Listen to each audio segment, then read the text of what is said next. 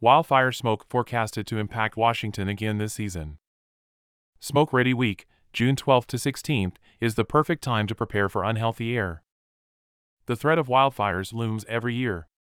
The Washington State Department of Health, DOH, is urging the public to prepare now for smoke that can make air unhealthy to breathe.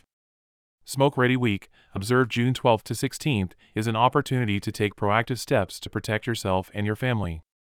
We are expecting to have above normal fire activity in Washington by July, said Kaitlyn Kelly, MPH, Air Quality Policy Specialist, DOH.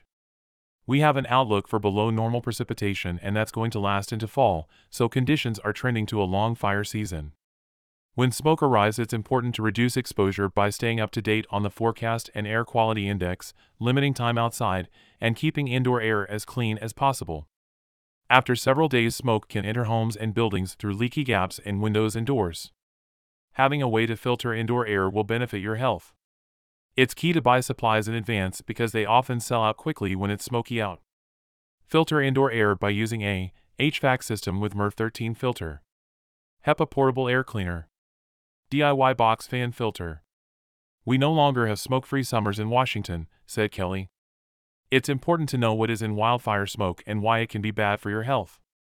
Smoke from wildfires contains fine particles and gases including carbon monoxide. Exposure to smoke can cause a number of health problems ranging from minor to severe.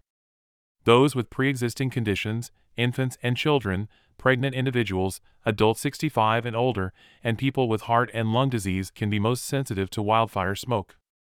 Minor symptoms can include headaches, stinging eyes, runny nose, and trouble breathing. You can stay updated on wildfires, air quality, the forecast, and health information on the WA Smoke blog. For more information on how to protect yourself from wildfire smoke, visit the DOH Smoke from Fires webpage. The DOH website is a source for a healthy dose of information. Find it on Facebook and follow it on Twitter. Sign up for the DOH blog, Public Health Connection.